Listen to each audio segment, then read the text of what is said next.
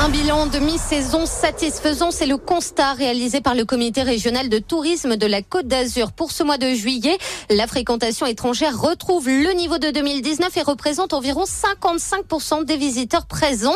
La fréquentation hôtelière est très légèrement en baisse, 83% en juillet contre 84% en juillet 2022, mais le chiffre d'affaires est en nette hausse d'environ 12%. Pour le CRT, c'est donc l'une des meilleures performances historiques du mois de juillet dans l'hôtellerie du littoral azuréen.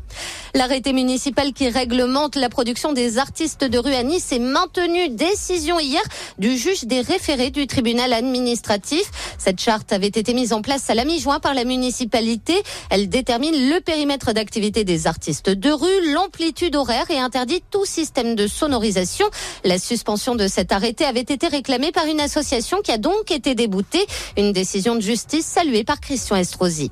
C'est une installation qui fait débat. Une soixantaine de familles issues de la communauté des gens du voyage occupent depuis hier un terrain privé de Mandelieu.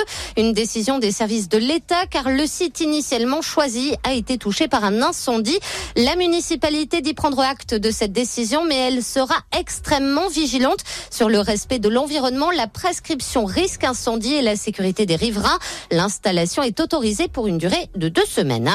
En football, les Aiglons sont désormais fixés sur les dates de leurs quatre premiers rendez-vous de la Ligue 1 avant la première trêve internationale en septembre. Nice recevra Lille ce vendredi à 21h, puis se déplacera à Lorient le dimanche 20 août à 15h. Le Gémeaux recevra ensuite Lyon le dimanche 27 août en conclusion de la troisième journée, puis enfin Strasbourg le dimanche 3 septembre à 17h05. Et puis des bidons de lessives érigés en œuvre d'art au style art déco, ils sont exposés dans le hall de l'hôtel Martinez à Cannes dans le cadre de l'exposition Interaction signée de l'artiste Damien Hirst, une œuvre à 150 000 livres sterling. Très belle journée sur Émotion.